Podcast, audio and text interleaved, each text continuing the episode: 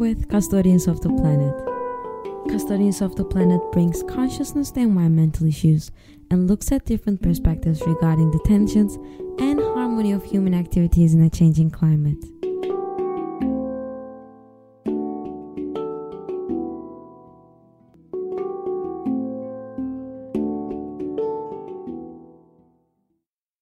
All the things we have been talking about on this season of Custodians of the Planet has been interesting, it has been meaningful, it has even been inspiring. But has it ever been funny? Our content can be altogether mostly varying and confronting, but maybe laughter is the secret to surviving tough times. Scientifically, we know that laughter is a powerful force. When we laugh, our bodies release endorphins and dopamine, nature's feel good chemicals. This makes us better to cope with stress, find hope, and even see problems in new ways. So, for the end of season one, we wanted to finish off with someone who uses humor as a tool to communicate climate breakdown. Today, Issy Phillips joins us. Issy is a comedian, performer, and writer based in Sydney. Issy's work uses comedy to explore contemporary culture, youth politics, and Australian identity. Moreover, Issy is one of the co founders of Hiccup, a new creative collective in Sydney. This year, Hiccup hosted Sustainable Live Art Party, as well as eco conscious artists and performance. Issy, welcome to Custodians of the Planet. Thank you for having me. Can you tell us a bit about your journey? What got you up in comedy?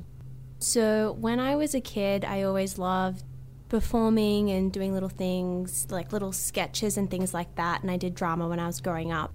And when I went to uni, I thought that I wanted to do acting.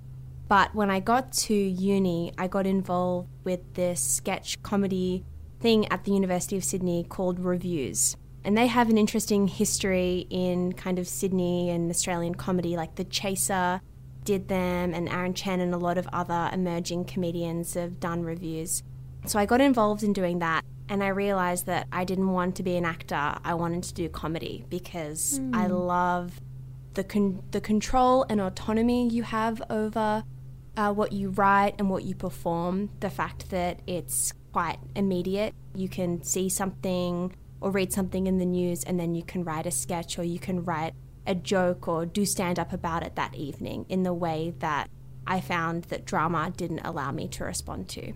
So I was doing that and then I also did some improv at Sydney Uni as well. So that's kind of where I cut my chops mm. out in hmm. comedy. Cool. Were you funny as a kid or is this something that has evolved with time? Yeah, no, I always I always was a bit of a bit of a joker, a bit of a prankster. I always like to be, yeah, the funny one of in, in my yeah. friendship group and, and yeah. have a bit of a laugh. Yeah, for sure. cool. Talk to me about Hiccup. What is it and how did you guys come with this initiative? So, Hiccup is a creative collective that looks at partnering music and art with a purpose. So, Hiccup is kind of in two parts. We look at soft activism, so we hold events where we engage artists or musicians working in the climate space, whether they care really deeply about the climate crisis, whether they're making art about the impacts, whether they're using sustainable or recycled materials.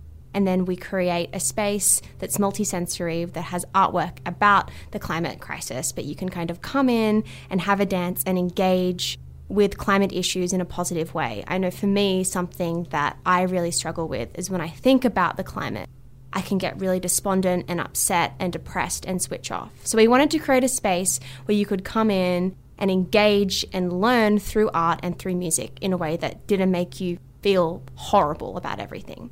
So there's that aspect, and then all of the ticket sales from the event goes towards green organizations doing impactful work on the front line. So it's combining this kind of soft activism of knowledge sharing and engagement, and then also hard activism of giving money to groups lobbying or kind of doing um, regeneration or anything like Put that. Put into action. Exactly. Oh, wow, that's great. Yeah. Like when I first saw it, I was like, that's what we need. Like Yeah. we just need to find ways to incorporate these issues in a fun, a bit more engaging way. Absolutely. Yeah, I think the arts has a way to move someone away a statistic can't.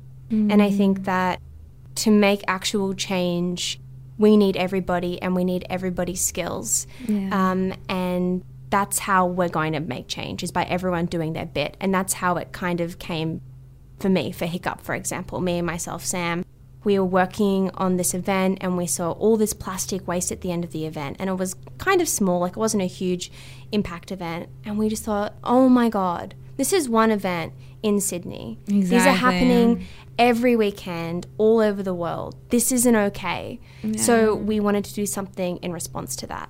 And I think that by doing something in response and using your skills, that's also how you can feel better. I know for a long time, uh, so my housemate works in clean energy. My other housemate's a scientist, and for a long time, I felt excluded from making any impact in the climate or environmental space because I lacked the traditional skills to make that impact. But I realized that you can make impact in so many other ways, and Yeah, we we need have to be a everyone. scientist or exactly. yeah. But scientists need artists to communicate their findings. Mm, so true. everybody needs to work together. And when I found that out, I realized that I felt so empowered to use my own skills as a writer, Mm. working with different artists and facilitating spaces for other artists to make work and using those skills.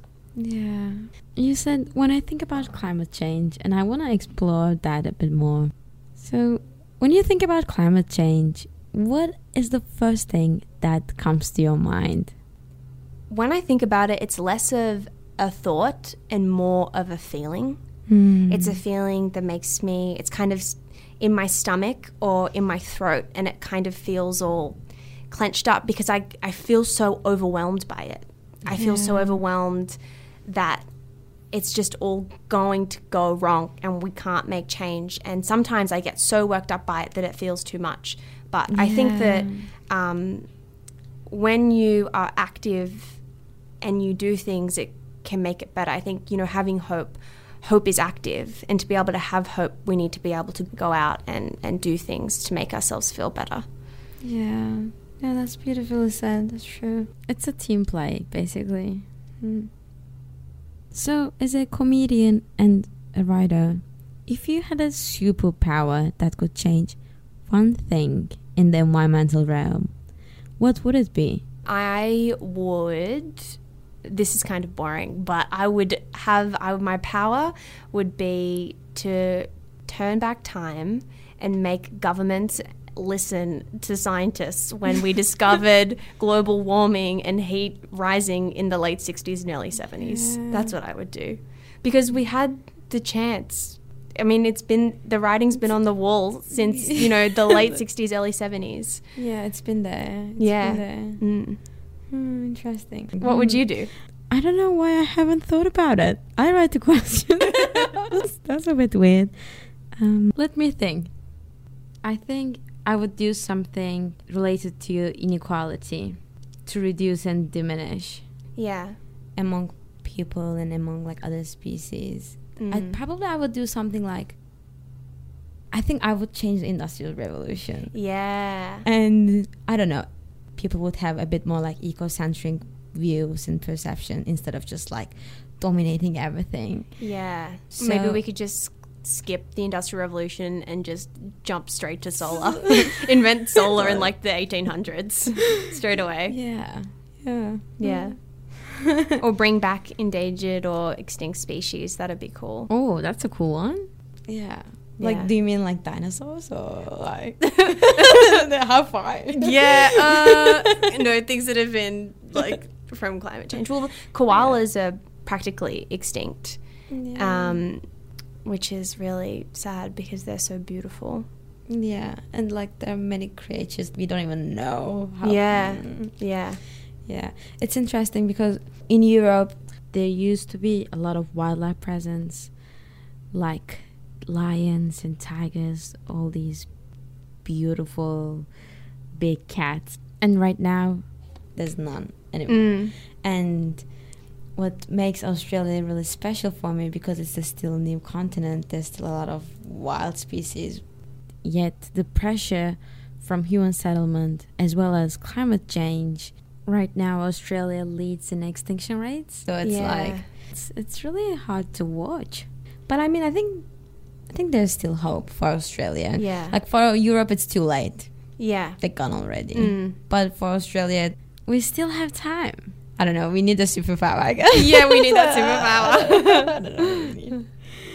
Hmm.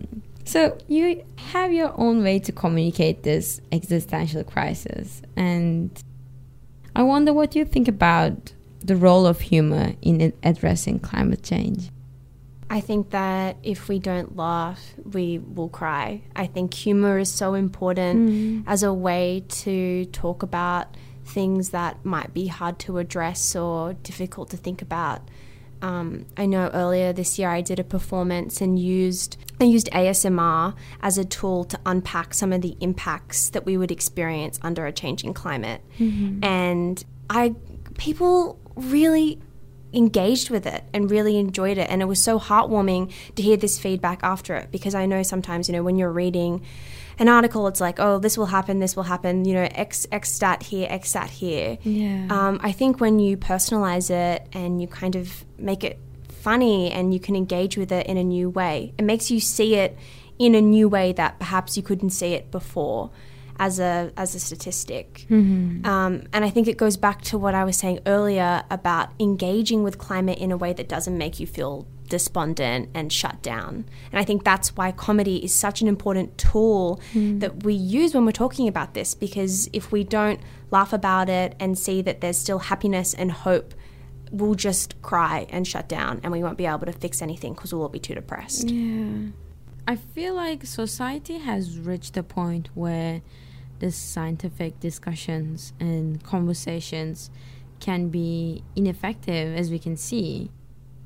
Yet, we still don't look up for new ways, and comedy is underutilized in the Yeah. context of climate change. Like, it could be, it could be a powerful tool. For example, while I was preparing this interview, I was looking for climate change comedy and, you know, couldn't find much to be honest. I don't know any other comedians in the climate space in Sydney. There might be In Australia, there's. Well, in, I, I mean, I don't know of anybody else doing it. Yeah. Um, but that's probably because it, it feels scary. I know Mm. sometimes when I'm doing climate stuff, I feel a responsibility to get it right. Um, I don't think that it's. I think if you're going to talk about an issue, particularly in comedy, you have a platform and that microphone gives your it amplifies you and it gives you that platform. And if you're going to use that space, you have to be aware of the impact of what you're saying. Yeah. So when I am making jokes about it, I have to be aware of how that can be interpreted, how that might make other people feel, and I feel the responsibility, particularly because nobody else is saying it. So I'm kind of becoming one of the only climate comics working in this space. But it's also- woman. Just I know, I know, but that's also really exciting because it means that it's it's new and it's fresh, and it means that people are going, "Oh, whoa, I've never seen this before." Yeah. Um, which is also for me incredibly exciting to do something and make people think in a way that they haven't been challenged to think when it comes to going to a comedy night, you know, on a Wednesday night down in a pub in Sydney, and me mm. talking about the impacts of warming and making them laugh. That's really fun for me. Yeah.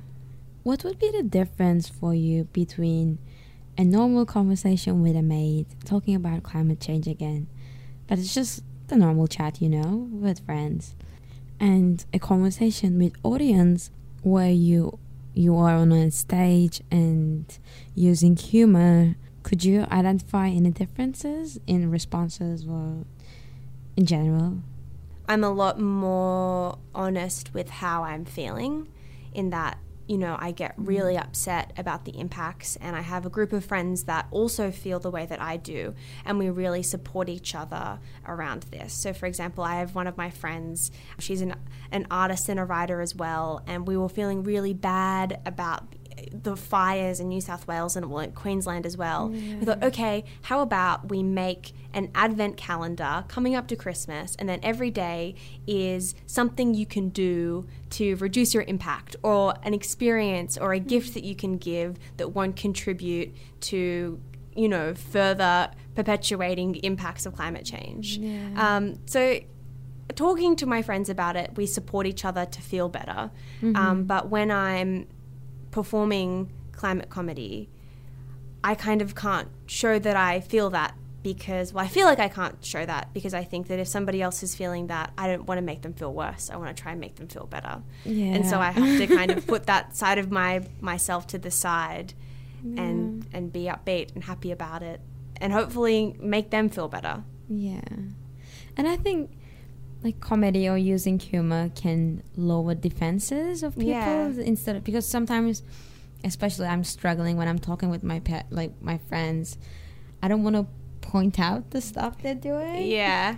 That's not the intention anyway, but everyone is so sensitive just Mm. like um but when you make a joke or like something it's just like oh it's fine. yeah, I think comedy is an amazing tool to bring people together. You know, I think about the Christmas bonbons and you Yeah. pull them apart and then inside they've got really, really bad jokes.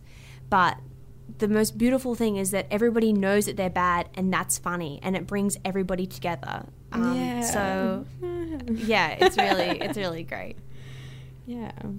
Have you ever come across with a climate denier in your performance and how do you combat heckling? I've been lucky that I haven't had that much heckling when I've been performing comedy, but after Hiccup, we were bumping out of the space. So, you know, it had been a, a big night. I was like very tired from like doing this big event. And then the next day we were kind of, you know, taking, we had big nets up around the ceiling and we didn't use any. They're really cool nets, by the Thank way. you. They were um, recycled from a vineyard that we got, and you know we didn't use um, any plastic or plastic free event or any cable ties. So I had this biodegradable string that I had tied the nets up everywhere around the ceiling, and I was like, oh my god. Anyway, so we were quite fatigued, and there was uh, the next morning we had people come in. They were just kind of um, local customers of the space. It was in a pub, and um, one of the guys, he probably would have been about sixty-five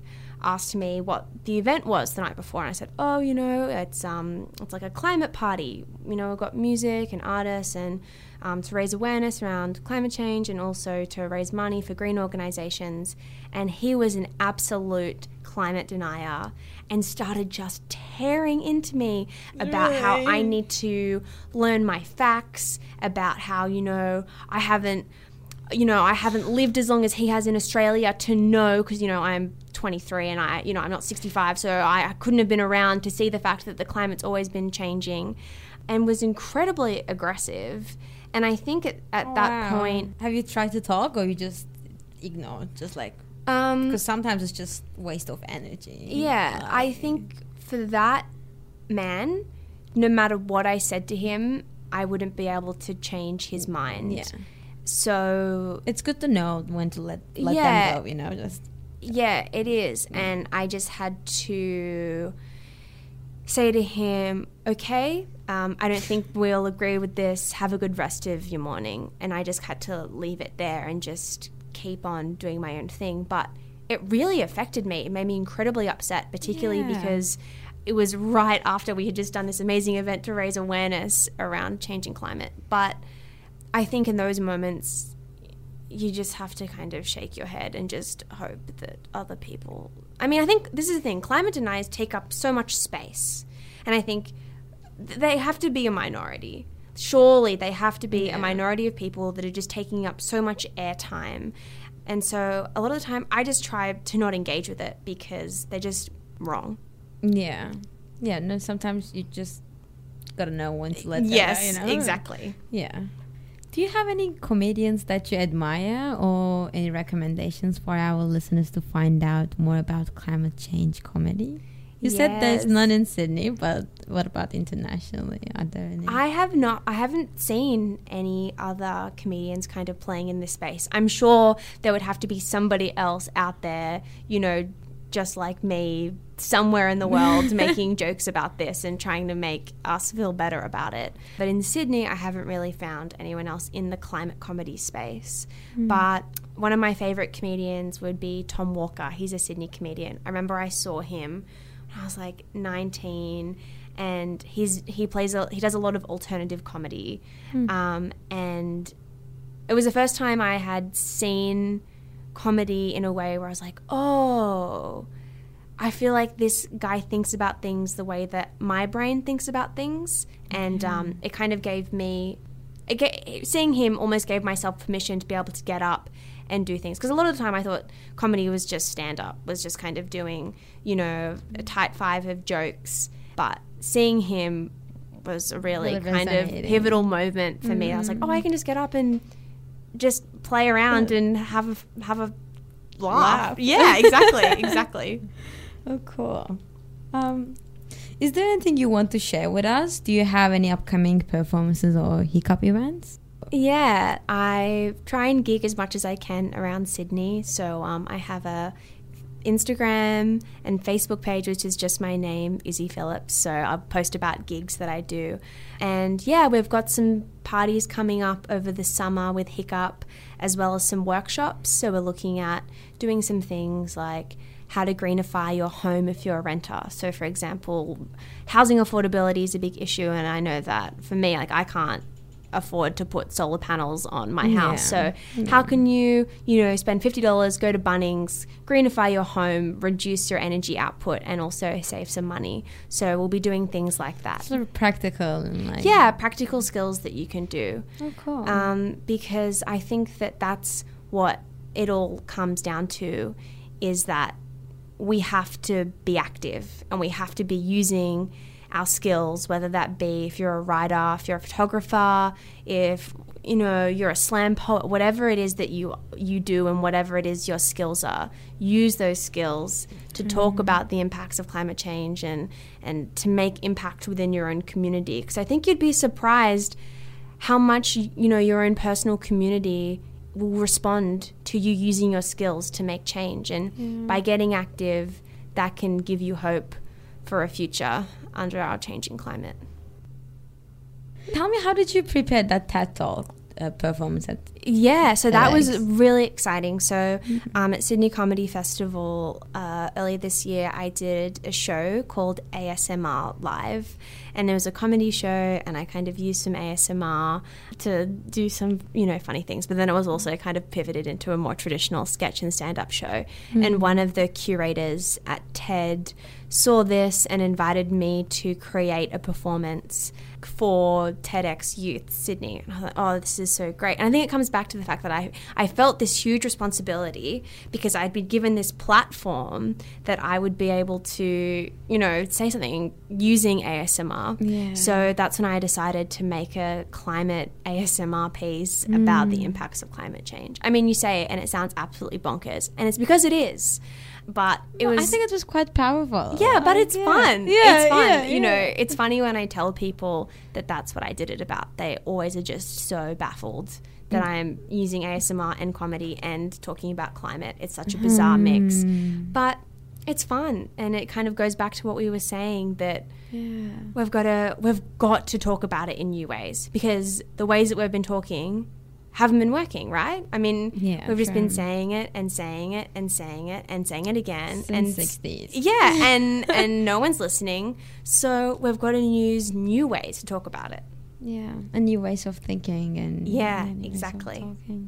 I'd like to thank you for coming here and make this episode really special. Thank you so much for having me. It Thanks was great talking by. to you. warning bells, warning bells ringing everywhere, telling us it's time to act, there's no time to spare. CO2, fossil fuels, the food we throw away. Tales of endless growth have led us all astray. Sustainability, an end to reckless greed a green economy are the things we need. For this episode, I'd like to say special thanks to Rachel Raymond for editing the script and Chris Fortis for his technical support. This is the end of season one, and it's been a great season, and we learned a lot. We're really excited for season two. I wish you a very Merry Christmas and Happy New Year. And all we want for Christmas and New Year is a sustainable planet. I'm Deniz Yildiz. Thank you for listening and see you in season two.